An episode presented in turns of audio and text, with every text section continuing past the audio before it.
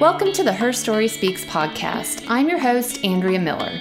My guest today is Mo Isom. I recorded my conversation with Mo this past spring and have been waiting for God's timing to share it with you.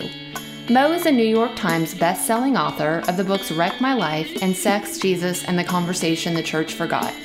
You'll want to be sure to add both of her books to your summer reading list. In her younger years, Mo was an All American goalkeeper for the LSU women's soccer team and the first female to train with and try out for the SEC men's football team. Her life was riddled with great personal tragedy, including battling an eating disorder, overcoming the suicide of her father, struggling with promiscuity, and surviving a horrific car accident. But in today's episode, Mo shares her story that by the grace of God, she encountered the love and mercy of Jesus, who makes all things new. Today, Mo is a Holy Spirit filled daughter of God who isn't afraid to speak bold, raw, courageous truth to a generation being crushed under the weight of their sin, their circumstances, and the lies of the enemy. Listen to Mo's story and be encouraged and inspired. I first heard your story, well, part of your story, when I was listening to a podcast like a year ago, um, and you were talking about your book, Sex, Jesus, and the Conversation That the Church Forgot. Yes. Um, and so that really sparked my interest because I have a 16 year old girl. And um, so heard that podcast and bought that book and gave it to her to read and had some really good conversation. But I know during that um, podcast, you also talked about another book you had, Wreck My Life. So since then, I've read, yeah, so since then, I've read that book. And that really goes into all of your story. And I was just, when I read it, I'm like, I know I need to have her on the show. So thank you for coming and sharing today your story. Of course, it's my pleasure. I appreciate you for for digging into those reads after just hearing a little bit on a podcast. That um, that is is awesome, and that the first sort of led you uh, to the second, and you pressed into both. That's encouraging. I'm excited. Yes. You never get to see as an author. You know, I mean, you write the book and you put it out there, but uh, it's special to hear of the fruit that came from it and conversations with your daughter. That's what it's all about. So, yeah, wonderful. absolutely. And that's kind of, I mean, that's why I have the passion for this podcast, just sharing women's stories that point back to God because he all, he gets us, he gets us to him in such different ways. Um, and your story, you are so honest just of how he really, he wrecked your life to bring you um, to fullness in him. So we'll get into that story. Can you just share a little bit, um, just kind of a quick bio about yourself before we dig into your story? Sure. Um, I guess my current state would be the best to share. Okay. I, uh, I'm living in Atlanta. Uh, it's, it's where we're based out of and do ministry out of. I, um, my husband Jeremiah and I have been married about four and a half years, and we've got a little three-year-old and a one-year-old and a third on the way to show for it. So, Goodness gracious. yeah, hands full for sure, but hearts full as well. Um, two daughters with a little son on the way. So we are just um, hunkered down here in Atlanta, and then um, we get the privilege of, of being in ministry together as a family and traveling the country and, and even internationally some um, speaking and sharing the gospel and teaching the word and um, then write books as well and create online curriculum as well. So it's it's an adventure. It's it's been an adventure from the start and we're just you know, open handed with our yeses to God and, and just kind of discerning as we go where He would have us and, and what content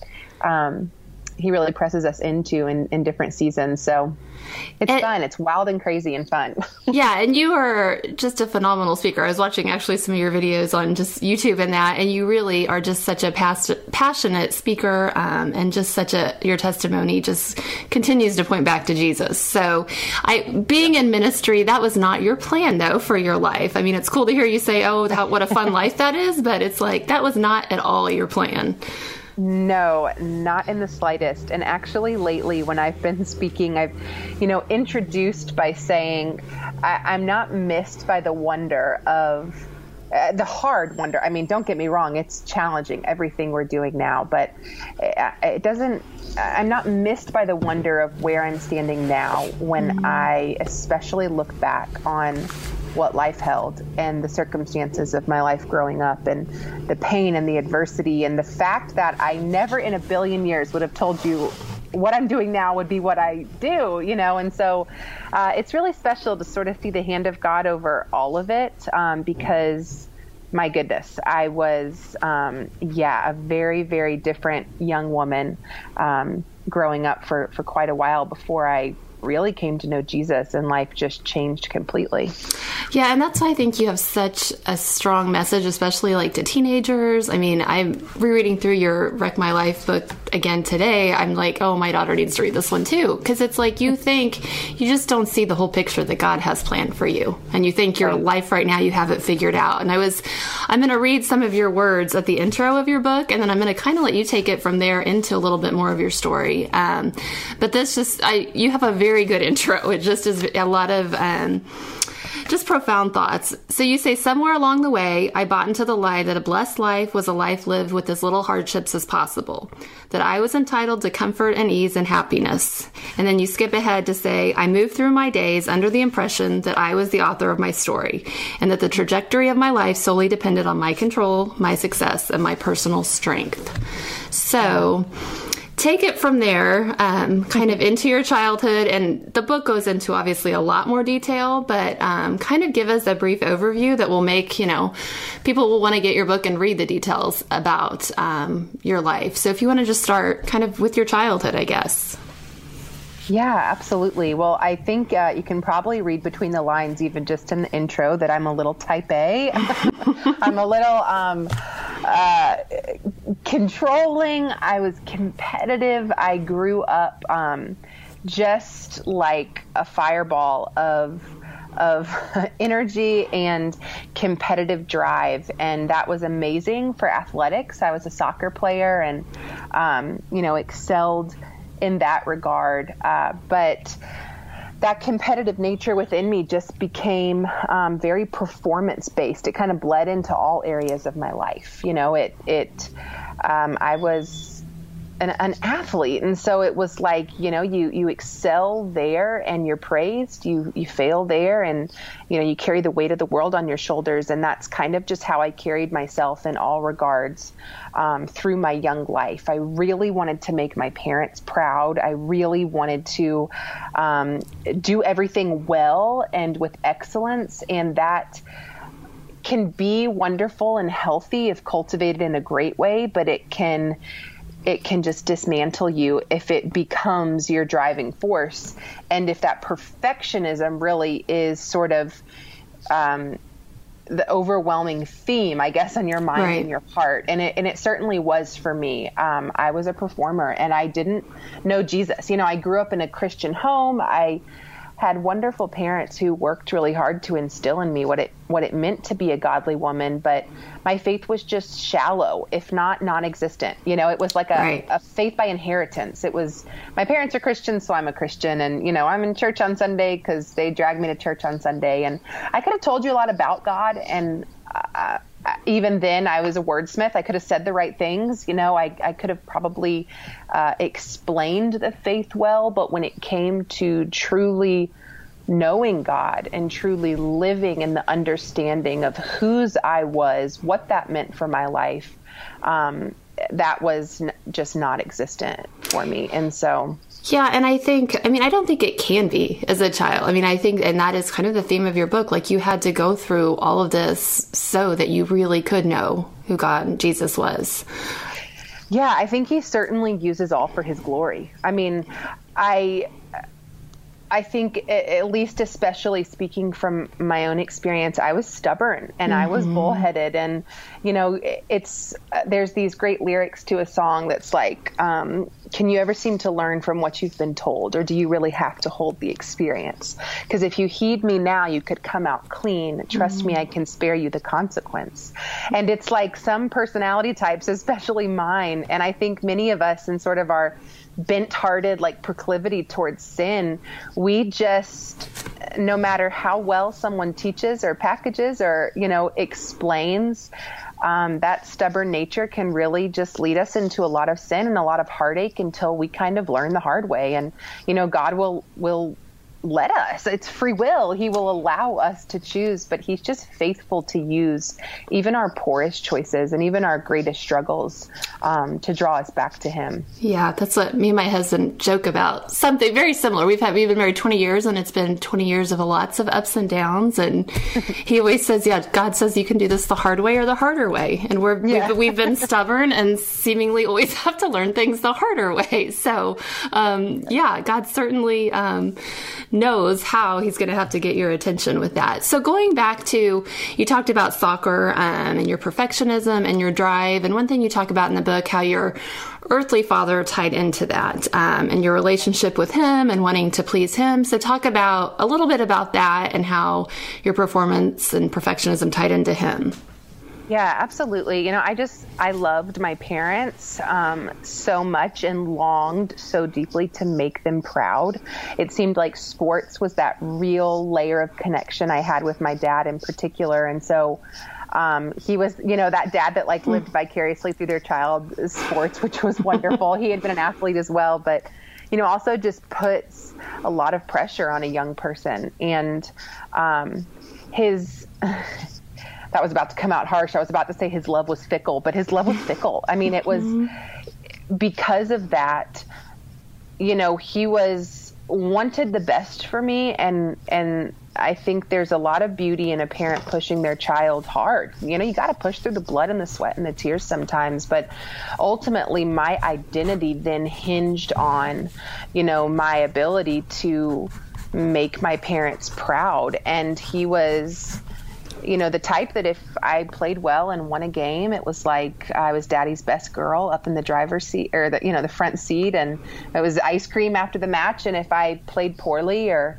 you know, allowed soft goals or, or lost, it was the silent treatment for kind of days on end. And, and that was where his love became fickle. I think he had a lot going on in his own heart as well. And a lot of, um, identity struggles that he wrestled through as well. And one of the biggest issues, you know, looking back, is he had a real difficulty in um, communication and and placing, I guess. Um, anger where it was rightfully due or frustration or forgiveness or it was just sort of a shutdown mode if things weren't great. And so for me that I loved my father so deeply. I desired so deeply to make him proud, and yet it always felt like such a roller coaster ride in keeping him appeased, I guess. And so that idea of love was really what kind of painted my understanding of God's love. Like right. I do things well, I do things right. God loves me and He's proud of me.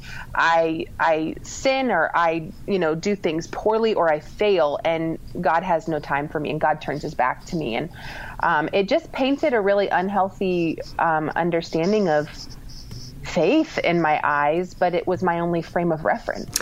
Yeah, and it's so interesting. I mean, we we all do that, and it's your situation. Um, I don't know, probably was more. Just reading it is very challenging because, like you said, your dad had a lot of his own inner turmoil, turmoil going on that you didn't really even know about. Yeah. Um, and so, through a child's mind, that's all you know, though, and that's what you're trying to please and perfect. Because um, you even say in the book, like he was your best friend, or at least you wanted him to be your best friend. Um, so the other thing I know that you share about um, in more t- detail in the book with your father is when you first realized just how broken he was, and you saw. Um, you would see him reading the Bible, but then you would also see him watching porn. Yeah. And so share how that really kind of just built up an inner the struggle with in your own life.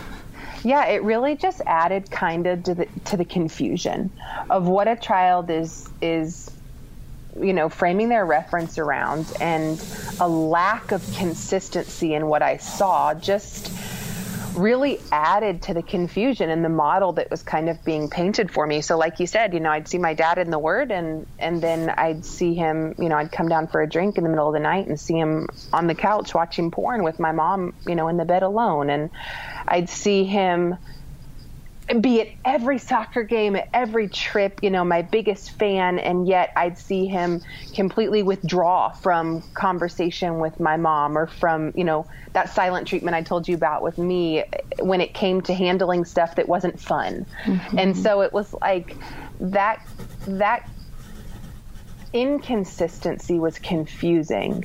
And really, as you know, the years kind of passed, I saw more and more of that really have a grip on his heart and on his spirit. And just, you know, looking back, hindsight certainly 2020, but just kind of saw really a decline in my father. Um, and it, it, hung heavy on my heart.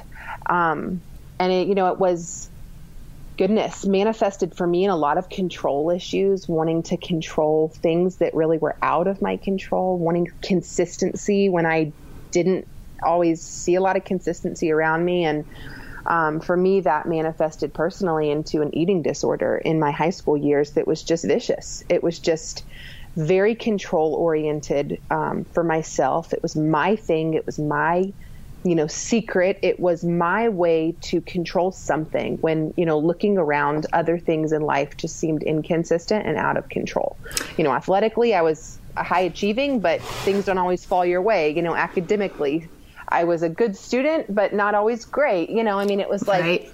when we just ride that roller coaster when we don't have a steady you know steadfast unchanging truth that we know then we desperately want control. We want to control something. Yeah. It's kind of in our nature. And the eating disorder thread is so interesting. I mean, I've shared in many of the podcasts that I've also dealt with one, and it's like, I bet you 80% of the women I talk to have. I mean, you think their stories are different, but that's been woven in there too. And it is that control thing. Like, we're just, we want to control so badly and we can't. And that's um, right. one of, I think, the, I don't know, the easiest, safest things as a high schooler to kind of grab onto. Um, but yeah, you share, I mean, you really were in the depths from anorexia to bulimia. I mean, it really took over your life in your high school years, correct? Well, it did, yeah. And you know, I think ultimately it's so much deeper of a spiritual issue than mm-hmm. we we even understand and we give it much credit to. What what greater victory does the enemy have than than than a, causing us to dismantle our own temple? I mean, when we it our hands are the ones that see no value in what we look at in the mirror that you know, speak against ourselves that try so hard to control and ultimately harm our own health. I mean, it's just it's doing it's doing the enemy's work for him. It's yeah. it's something that can become so gripping over us, this longing for control. And I think, you know, this could preach a whole nother sermon, but I, I it's the exact reason why in the garden God's greatest call to woman is that ultimately she will need to submit because our greatest struggle is that ultimately we will want to control. Mm. and it it'll be our downfall and it, and we'll dismantle ourselves in the process. And you know God invites women to to learn to submit and especially to submit and come under God. And it's a beautiful place of rest but it's hard to get there. It's like, yeah it's hard. It's it's so hard. Um, and I think, like you said, it started in the garden, and I think on this side of heaven, it will be a ongoing struggle that the the devil will try to continue to tempt us to want that control. Um, but then you share kind of towards the end of high school how you really found healing from that, um, which is just it's a really awesome little part to your story. How not a little part, a big part to your story. How you found that healing um, and surrendered that and told your mom. So share a little bit of that. Um, yeah. I think it's the beauty of, of God's pursuit of us ultimately. Because, you know, at the end of high school, I was transitioning. I was headed to play soccer at LSU. Um, go Tigers, if anybody's listening. purple and gold, love purple, lift gold. Okay. so I was set to um, head off to Louisiana State to, to play soccer um, in college on scholarship. And I guess at that time I really saw I was so worn out. I was so worn thin. It was all kept in the darkness. I was like, it just wasn't sustainable. And I was really at the end of my line in a lot of ways. And um, I saw this opportunity of transition, you know, and this this hope of of going off to school seemed like kind of a fresh start and I was so worn out. And somehow I couldn't have told you who showed it to me the book the chapter the context. This is God's pursuit of us. Is somehow I came across the words that simply said come to me all who are weary and burdened and I will give you rest. Mm. and it was it was one of those moments of just like you look back and you're like God you were you you love us so much and you, you pursue us even when we're clueless, you know? And it's like, I somehow came across those words and they just resonated in my spirit. And it gave me a little breath of courage to say, you know what, if there's a new chapter coming up, I can't keep doing this. I'm extremely weary. I'm extremely burdened. And it didn't yeah. say, you know, come to me if you're perfect and you have it all figured out and, you know, life's great. It said, come to me if you're worn down, if you're weary, if you're burdened. So I, I kind of opened up to God, not sure what that conversation is even supposed to look like, but in my little haphazard prayers, I, I tried to kind of open my heart to reach out for help. And, and he just immediately filled me with this with a courage and a hope and a, mm. and a vulnerability. And I remember literally in the midst of that, my mom walked up to like put laundry away in my room, I think, you know, to to give me my stuff to put up in the closet and it just came out like word vomit. I just I just poured out everything. It was just really this I mean kind of divine moment and I opened up to her about everything that I had been doing and you know walking through and how much help I needed, and which is huge because that is something you want to keep from for a secret. I mean, that is a huge step that God enabled you to do that. Exactly, it had been my thing for so long, and and uh, yeah, it was it was just holy, I guess that, that encounter and that you know vulnerability was probably that small window of time that my heart would have even been willing, but it was just orchestrated you know, kindly by God. And so she she worked really hard. She got me in with a nutritionist and with counselors, and ultimately she was just full of grace, which was mm. so helpful because the look on her face read otherwise. I'm sure she was heartbroken and totally caught off guard, and you know, grieving for her child. But she received me with the compassion I believe that Jesus receives us with when we come to Him with our with our mess and she she got me in with a nutritionist and a counselor, but ultimately she instilled in me that the only true healing in my life was going to come from my pursuit of the healer. Mm. And I was about to go off alone, eight hours away to college. You know, what was that going to look like for the faith to no longer be on this leash of my parents, but to really become my own? Who was God to me? You know, and yeah. who did who was I? And so it was, she's kind of type A and kind of a, like a driven woman as well. So it was it was grace and compassion, but not so much coddling as much as it was challenging. Of okay, you know, life, the world's going to keep spinning and life's still happening, and and this needs to be something that you really press into um, if you want true healing. Yeah, that's such a powerful example. I mean, just sitting here thinking of my own daughter, like what a powerful example of how, as as parents, are supposed to, you know, just lovingly and full of grace when our kids tell us things, um, right. and not with like shock and disgrace, all of that, um, because they're going to fall, and right. um, we can help lead them toward toward Christ or away when they do and when they tell us. Um, and looking back as a mom now, I I think you know, ultimately it was, it's hard. It's, I mean, mm-hmm. Heidi's a tough cookie. And so she was I, I, think what her ultimate heart was in communicating to me of like I had to find the healer. It, it was understanding that I was about to go and be far away, and she couldn't coddle me and she couldn't protect me and she wasn't going to be there. You know, I was going to be off at school, and I think like my instinct with my children is to bring them under my wing and just let mommy handle it. Yeah. Like, I just want to protect, but I think what she ultimately knew and what it really deeply instilled in me in the long run run was it has to be the child's encounter with the Holy Spirit. Mm-hmm. It has to be that personal pursuit of and, and pressing on by the Holy Spirit because our kids aren't always going to be under our care. And when push comes to shove in the moment of temptation or in a moment of pressure, in a moment of, you know, self doubt, they need to know that still small voice of God for themselves. And that's how they're going to make the decisions that are ultimately, you know, going to be ruled around conviction and understanding and truth versus emotions or pain or you know fill in the blank and so i'm she was a tough cookie but i'm glad she was and i'm, I'm kind of trying to model my parenting similarly because we, we, we're not always going to be there but but we still want obviously God to be molding and tending to our children's hearts and them open handed to that. Right. And they need to form their own relationship with the Lord, right. not the one that you push push on them or just tell them. Um, and it sounds like she did an amazing job pushing you towards Him. So you went to college with a heart more open to the Lord. Um, and did you just actively start pursuing Jesus? Then did He become a big part of your life? Talk a little bit about that because you went to college for soccer, sis, and you were an incredible soccer player. So was that still taking over your life, or was Jesus starting to take over? Yeah, you know, it started, it, it's so simple. Uh, I think sometimes we get overwhelmed and intimidated by the walk of faith with Jesus. Like, suddenly, it's what the enemy, he'll kind of lie to us about it. I mean, we'll get these thoughts in our mind that we really can't be bold or outspoken about this until we, you know, understand it all and know the chronology and could stand and share the gospel and, you know, someone could give their heart to the Lord. Like, we feel like suddenly we came unqualified. But if we're going to be boldly outspoken about our faith, we need to like make sure we're qualified.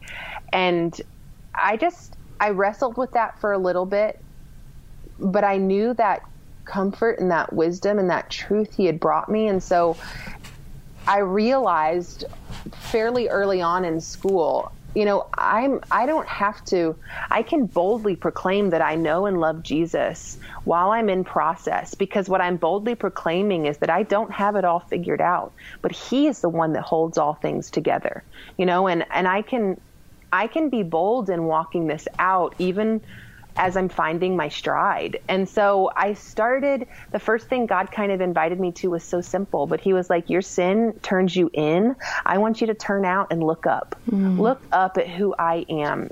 Give me the glory in all things and everything. And just see how the rhythm of that kind of shifts your perspective. It was, it's ultimately the call of death to self.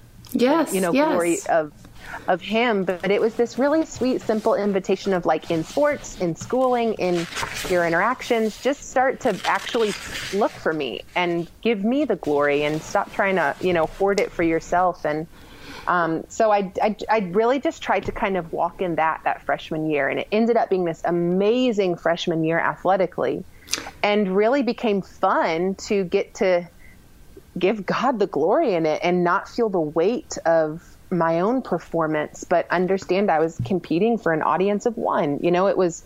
It so was, was, that hard? Was that a struggle? Because, like you said, you had an amazing, a hugely successful soccer season. I mean, you had you set records. You're on Sports Illustrated. I mean, all of this. So, was that a hard balance for you? Did you feel torn back and forth, or did you just were you pretty much surrendered to the Lord at that point and giving Him the glory? Um, I think my knee jerk was certainly still towards my flesh. Like it was yeah. still towards my pride. It was still towards my, you know, accolades. But it was, again, the patience of God to remind me kind of weaving in and out of wait, fix your eyes, fix your eyes. You yeah. know, it certainly wasn't right off the gate sold out. It was, um, it was a process, but it ended up, you know, it was a beautiful process, but where I kind of ended up at the end of that freshman year was really still a misunderstanding about the totality of the faith walk. And it was this simple, oh, I give God the glory and he rains down the blessings. this is mm-hmm. great. Right. Because I had, you know, been doing that and growing in that and it had just truly been an unbelievable year. And so it was like, oh, this this is the Christian walk. It is, you know, I I give God that that vocal glory and I point to him and you know I I pray for for X Y and Z and then the blessings just kind of rain down and So you are um, still equating with okay I'm doing it right so right. I am God's blessing me. Gotcha. Exactly. Okay. It was still kind of a performance based faith in many ways but all of that really kind of uh, hit the fan when I went home after my freshman year when I went home for Christmas break. I was I was on a high. I was on that mountaintop. Many of us know it in the faith, and it's like that untouchable, invincible me and God against the world. I mean, you know, you couldn't have you couldn't have told me otherwise. And um, then life kind of happened, and, and the boat capsized. So yes, so that that really is the next part of your story, big part of it, um, where you say that in Christmas, Christmas break 2009, and about losing yourself and everything changed. So take us to that part of your story. Yeah, I, I, went home for Christmas break after freshman year, and like I said, was just on cloud nine. and didn't. I think I was just too self absorbed, just still excited about all that the year had held to really notice there was a kind of a change in the uh, energy really in my home. There was a tension during that Christmas break, but didn't think a ton of it. And um, then one night, my dad didn't come home, mm-hmm. and um, which was strange because he was just a family man through and through. I mean, never home later than five thirty, especially if we were home from college. My goodness, I mean, he was he, I was a daddy's girl, and he was all about his his daughters. And um, I can't, you know, one night he didn't come home, and my sister and I don't really know what's going on, and we're we're calling his cell phone, and it's straight to voicemail, and the hours are kind of passing, and our angst is kind of rising, and um, my mom finally called us down into the formal living room. And um, I think that was when it started kind of sink in, like, oh, something's something's going on because she just looked like a marionette. She was as pale as a ghost. Mm. She was like it holding. It took everything out of her to hold herself together, and she just said that we needed to find my dad, and she explained there were some financial issues, and she didn't really have many answers, but she showed us this love note he had written right beneath their phone that said, "I do love you," and a voicemail he had left that just didn't even sound like him, and um, we just you know, my, my initial fears were like, oh my gosh, my, my dad's going to go to jail. It was like right. financial issues. It was all of this, you know, very real fears, but not at all much understanding of what was happening. And um, I fell asleep that night just kind of clueless on what to even pray in that moment. It had been such a high, and suddenly it seemed like it was coming to this screeching halt, and there's just a lot of confusion. But right. we woke up, um, yeah, to my mom just screaming this sheet of printer paper like crackling in her hand. She's sprinting up the stairs, yelling for us to get in the car. We start speeding around town to all these places that my dad kind of frequented, looking for him. And um, I remember she shoved this sheet of paper into the back seat after I had just begged to, to see what was going on. And um, I ironed it out, and it, and it was a suicide letter that my dad mm. mailed that she had found um, just then. And now we were like madly hunting for this man before this man gave up and ended up at his office with a lot of noise and commotion and police officers and um, ultimately three officers walking through the door finally while we were at his desk kind of searching for clues of where he may be or what may be going on. And they um, they said that they they had found my my dad's remains and um, that was January 3rd of 2009. And you just never suspected that. I mean, he was looking like he, because you even talked about your relationship was mended and he looked like he was more together and doing well, right? Yeah, it had been unique right before then. It had really been this like unique Christmas break kind of where I was so excited from the freshman year. He, you know, on the surface was so excited, but then you could just see distance in his eyes mm. as well. And I remember that that actual Christmas we had driven around, and he had just started sharing really deep things with me and i think i kind of attribute it to like oh i'm i'm an adult now i'm in college and maybe this is a new sort of page of friend of our friendship of you know seeing one another as obviously still father and daughter, but kind of peers. I mean, he was just sharing really deep things, and he just seemed um, sedated. I guess. I mean, he just okay. seemed he just seemed different, and you know, like you, everyone would say, hindsight's twenty twenty. Um, but he was just struggling. I could see a lot of sadness in my dad's eyes. I remember he had called me into his bedroom at one point. I think I write about this in the book as well. And he played the radio broadcast of um, a 90 yard goal that I had scored that freshman year that had been on like SportsCenter and been, I mean, no one had ever done it athletically right. in soccer. And so it was this amazing thing. And he had gotten his hands on like the radio recording of it. So I remember him playing it in his bedroom and I was like laughing and jumping up and down on the bed and he was like smiling so big and then I I remember looking back at him at one point and just like a tear was rolling down his cheek which mm. was hmm.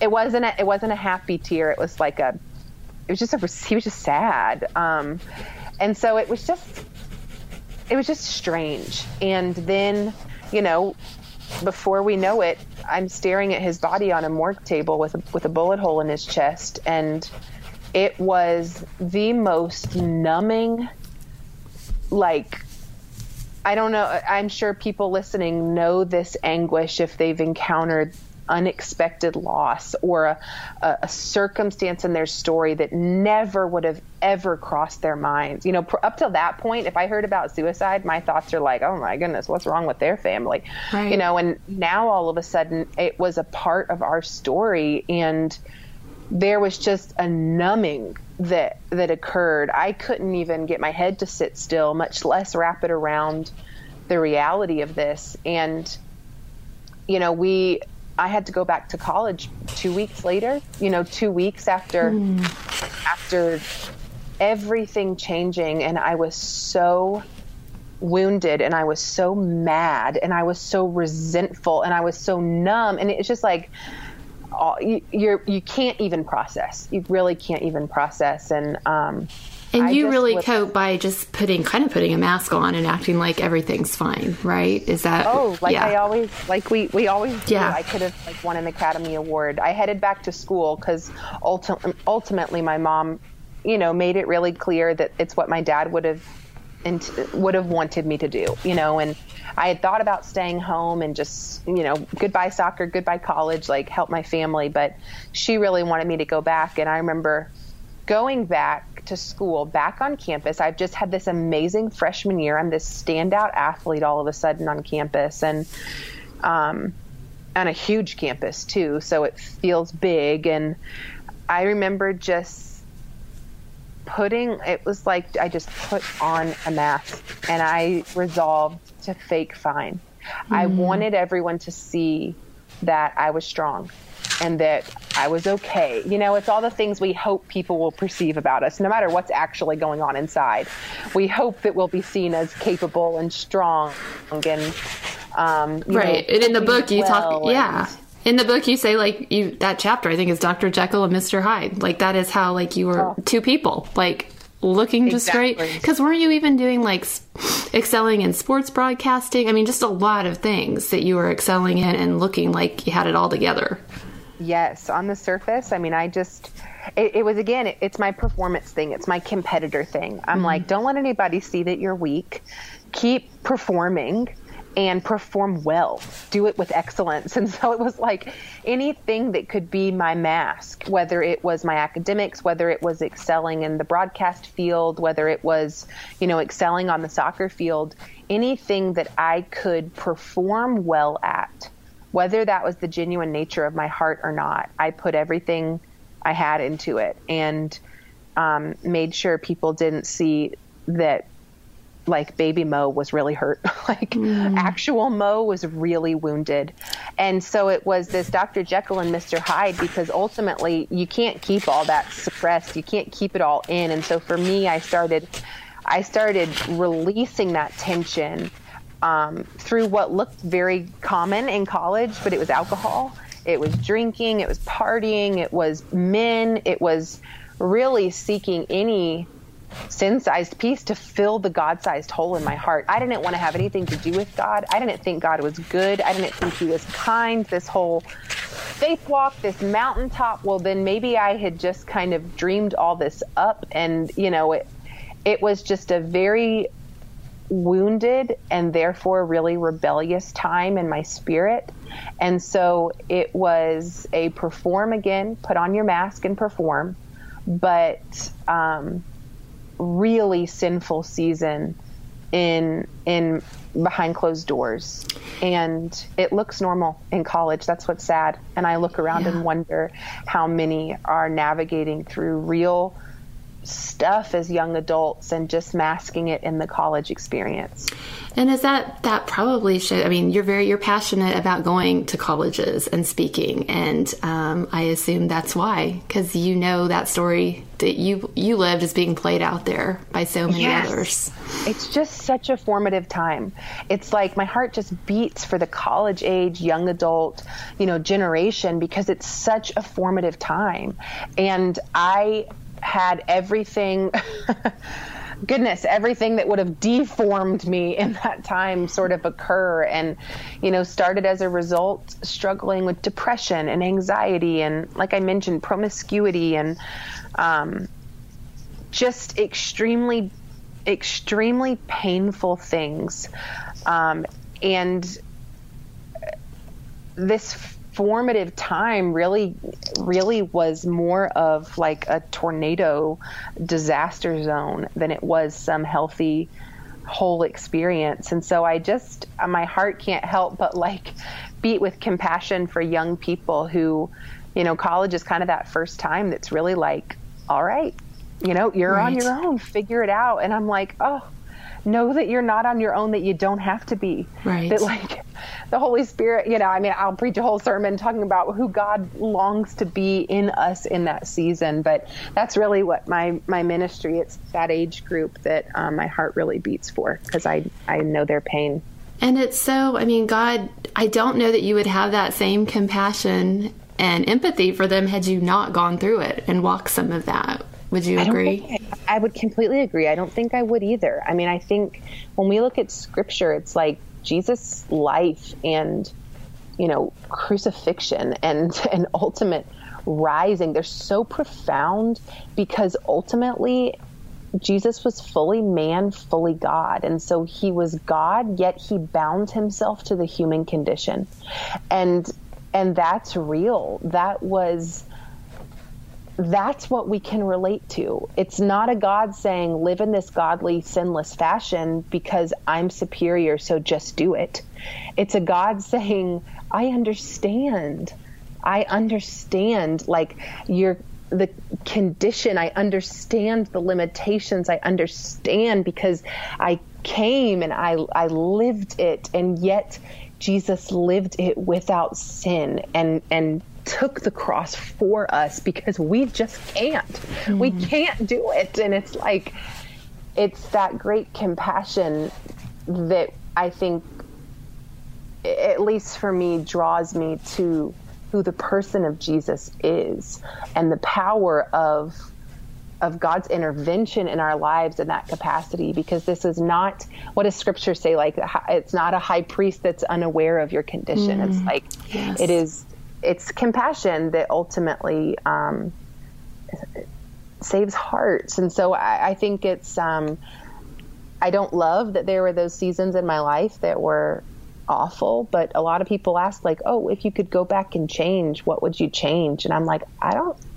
I don't know if I would. Like, right. why get lost in those thoughts? That's where a lot of people get stuck in grief. Oh, if only X, Y, and Z. And I'm like, well, all I have right now is the breath in my lungs in this present moment. And if anything, I can leverage this pain for compassion towards those who are hurting. I can understand just as Christ understands us. Right, and that's just so part of his molding process of us and shaping it shaping us, I think, are those experiences that have brought us to him and made us surrender.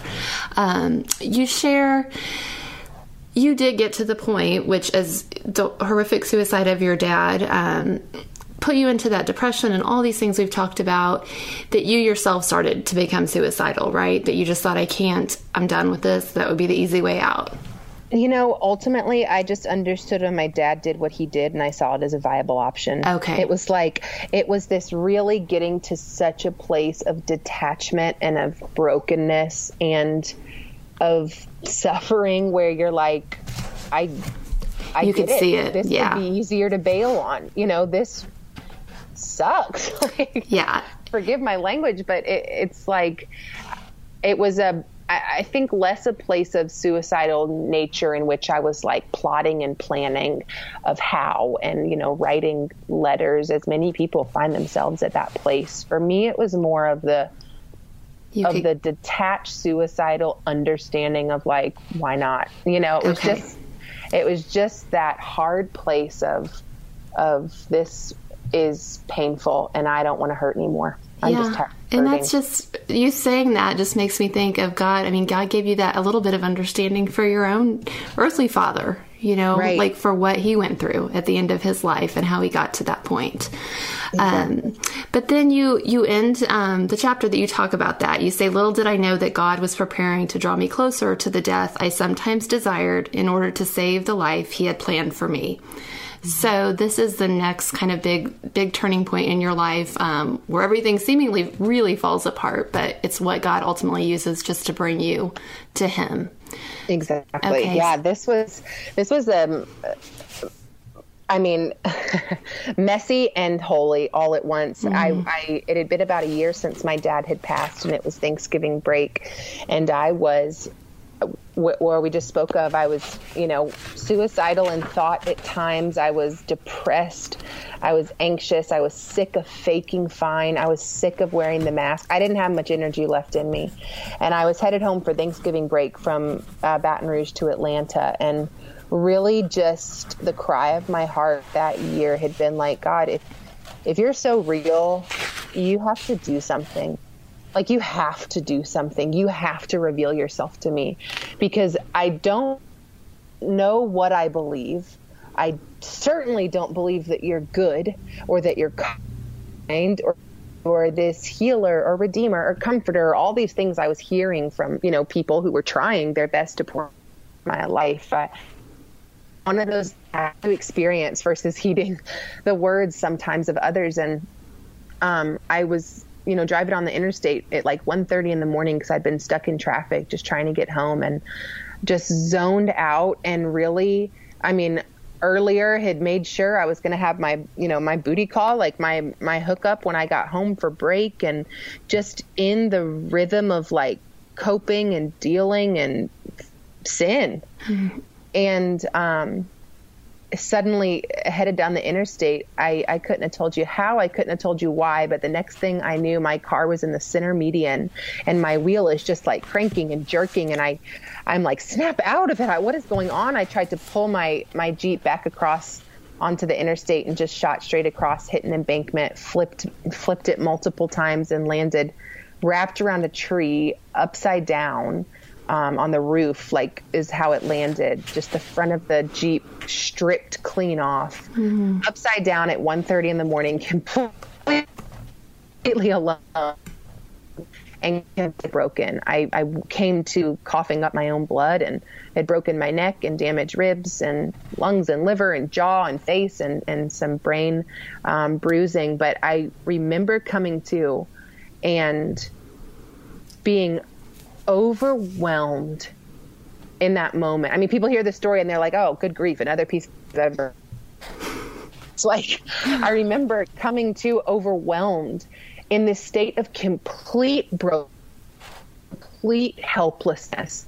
I mean, hardly see out of an eye, much less wrap my head around what was occurring. And it was like in this moment that should have been the most terrifying and the most chaotic there was a complete calm. It was the presence of the Holy Spirit mm. that just entered into that wreckage. And I get goosebumps every time I talk about it because it's almost inexplicable in power and presence. And it was like a weight that was as crushing in, in, magnitude as it was like soul resuscitating in mm. that moment and i just had this encounter with the living god who said be still and know that I am God.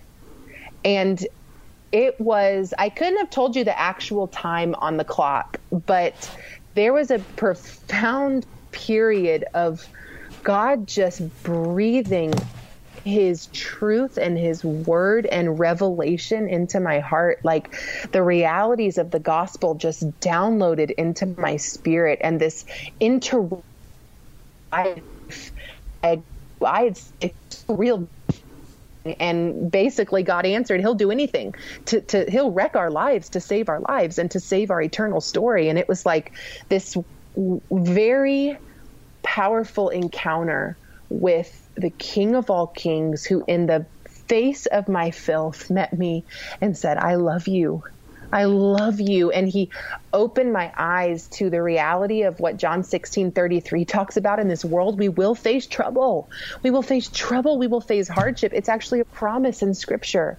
But he follows it by saying, Take heart have courage. I have overcome the world. And so it was really this challenge of like, are you going to continue to try to lord your own life and, and put your broken pieces back together? Or will you stop and be still and trust me as the master artist, the one who knit you together, the one who's seen every day of your story, the one who has plans and purpose for you? Will you yield and surrender? and hmm. allow me to rebuild you into a new creation.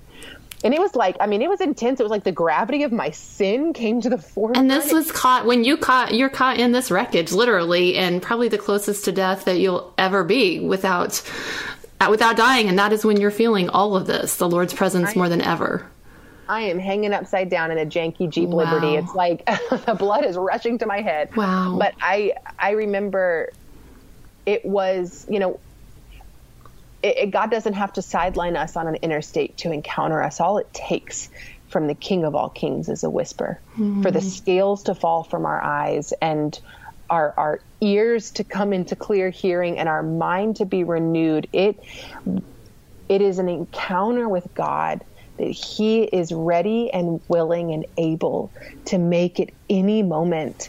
And it is the, the, the, the invitation of that, even if it's in desperation, God, you must reveal yourself to me. Like it is the beauty of Him encountering us intimately and personally and in a real and powerful and tangible way that that can change everything in our lives and um yeah i ended up i guess somehow on the roof of the car i shimmied out of my seatbelt at some point and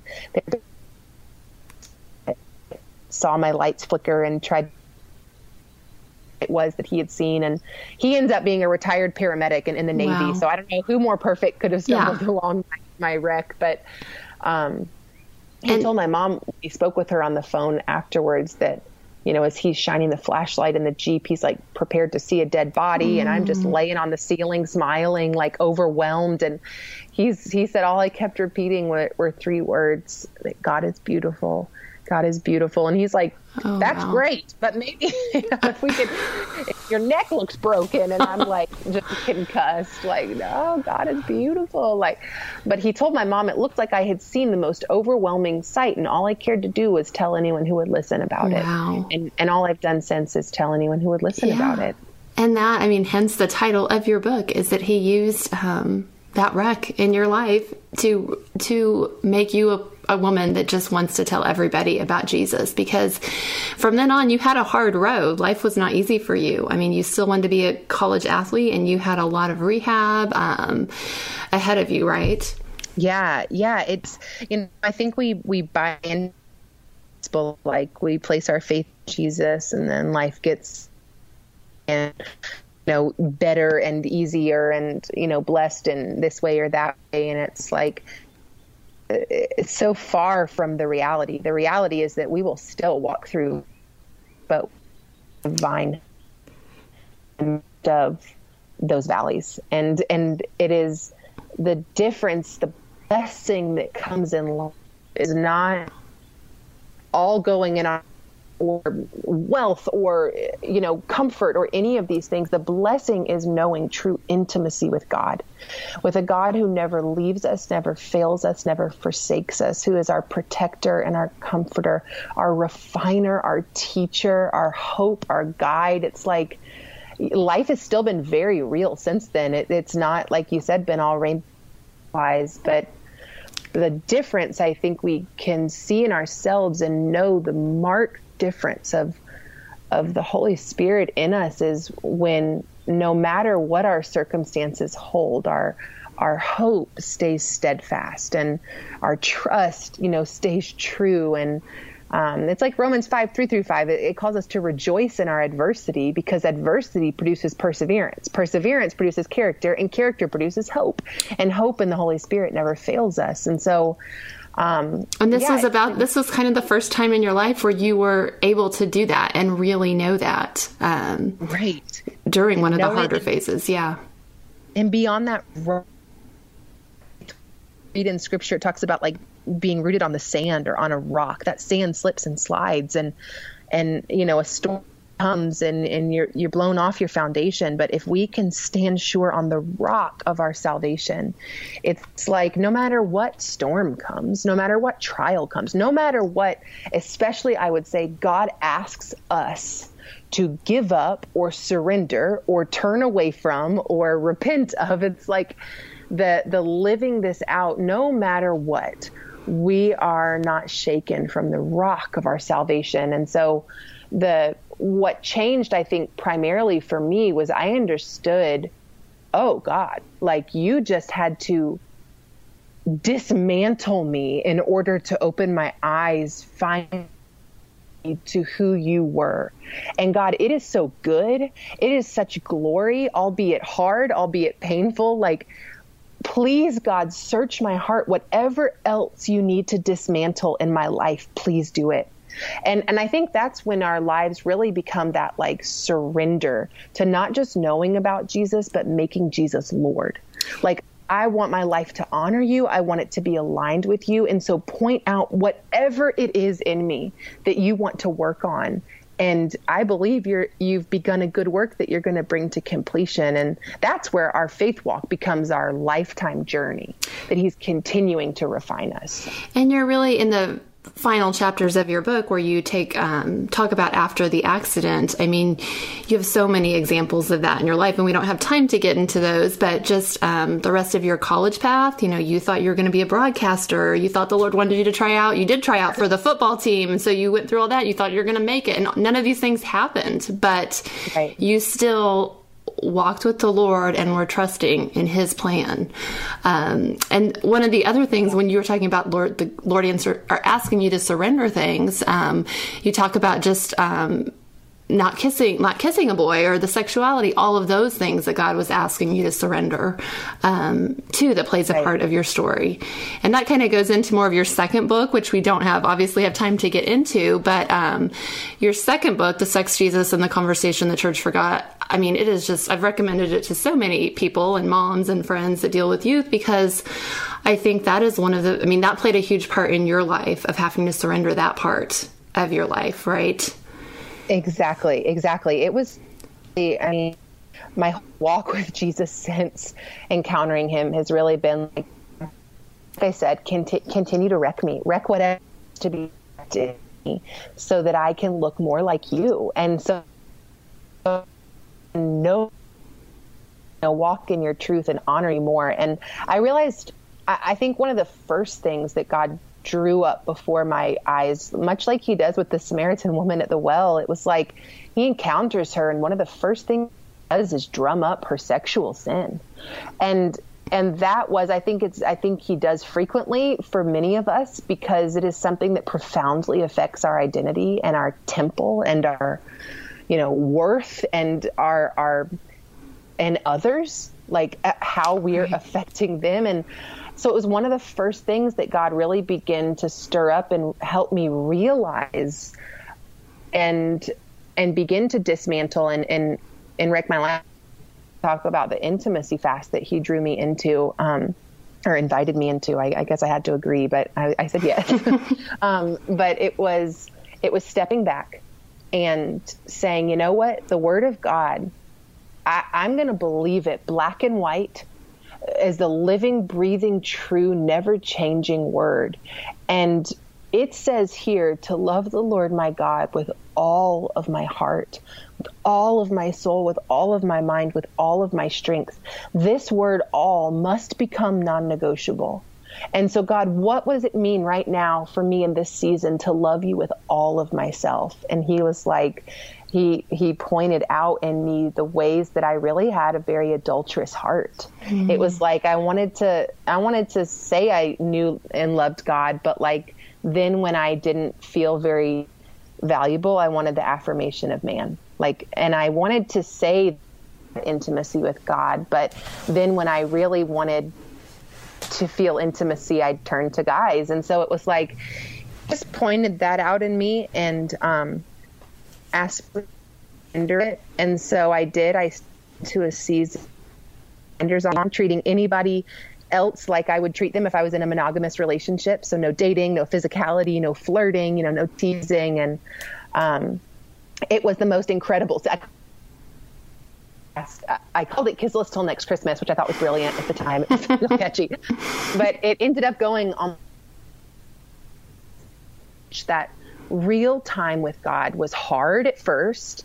And then you catch your stride, and then you're amazed that you're still going, and then you're in awe of how content and whole and healed you are becoming. And it was just a really beautiful season. And um, yeah, I write about that too through through Sex Jesus and the Conversations the Church Forgot. But it was profound for my life as not just a woman figuring out sex and sexuality, but like a woman knowing who she was who she is in Christ and who she was always created to be. Yeah, and that's what I love about that book. It's not just a book for teenagers, like don't have sex till you're married. I mean, it goes so much deeper into all those layers of it. Um, and like we said, you've got two books, "So Wreck My Life" and "Sex Jesus and the Conversation the Church Forgot," and we'll put links to both of those on the show notes. Um, so to, I'd love to keep talking to you, but I know we've, we've got to wrap up here. Um, there's so much more. I mean, I appreciate you just just pouring your heart out and just um, ministering to others who have who are walking this journey right now. Um, all of our stories look different, but I mean, Jesus Jesus takes us and gets us back to Him um, if we let Him. So I just thank you for sharing so much of your heart with us. Of course. Of can course, you, like, we will list it all on the show notes, but tell me where you can be found as far as um, website, Instagram. I know you do a lot of speaking engagements, all of those things. Yeah, so I would say Instagram is the easiest place to find me. I love um, jumping on there and encouraging people and um, posting words that God gives me and um, share a lot about myself through there. So Instagram at Mo Isom, super simple, but also, um, yeah, have the website moisom.com. Okay. And that is where people can read blogs and watch videos and, um, as well as where where contact form for speaking is. I travel all over the country um, speaking, and, and it's my greatest one of my greatest delights. And so moisom.com or Instagram at moisom. Um, there's lots of great videos on YouTube and um, where else? It's like, okay. else yeah, I think I think when you go to, when you, I think when you go to your website, it kind of points you in all those things. So um, okay. folks will definitely be able to find you. And I just I look forward to hopefully getting to see you speak um, in person one day with my daughter. I would love to to bring her because you just um, share such such words words of wisdom that point people back to Jesus. So thank you again, Mo. It is my privilege. Thanks so much for having me on. I thoroughly enjoyed my conversation with Mo, and I hope you did too. You can find the links to purchase her books on the show notes for episode number 32 at herstoryspeaks.com. You'll also find links to Mo's website, where she offers some great free resources and an online curriculum to dive deeper into the subject of sex, Jesus, and the conversation the church forgot. I've read this book with my teenage daughter, and I can't recommend it enough to parents and those in youth or college ministry. Thanks for listening today, and as always, if you like the show, please share it with a friend and leave a review on iTunes so others can more easily find it.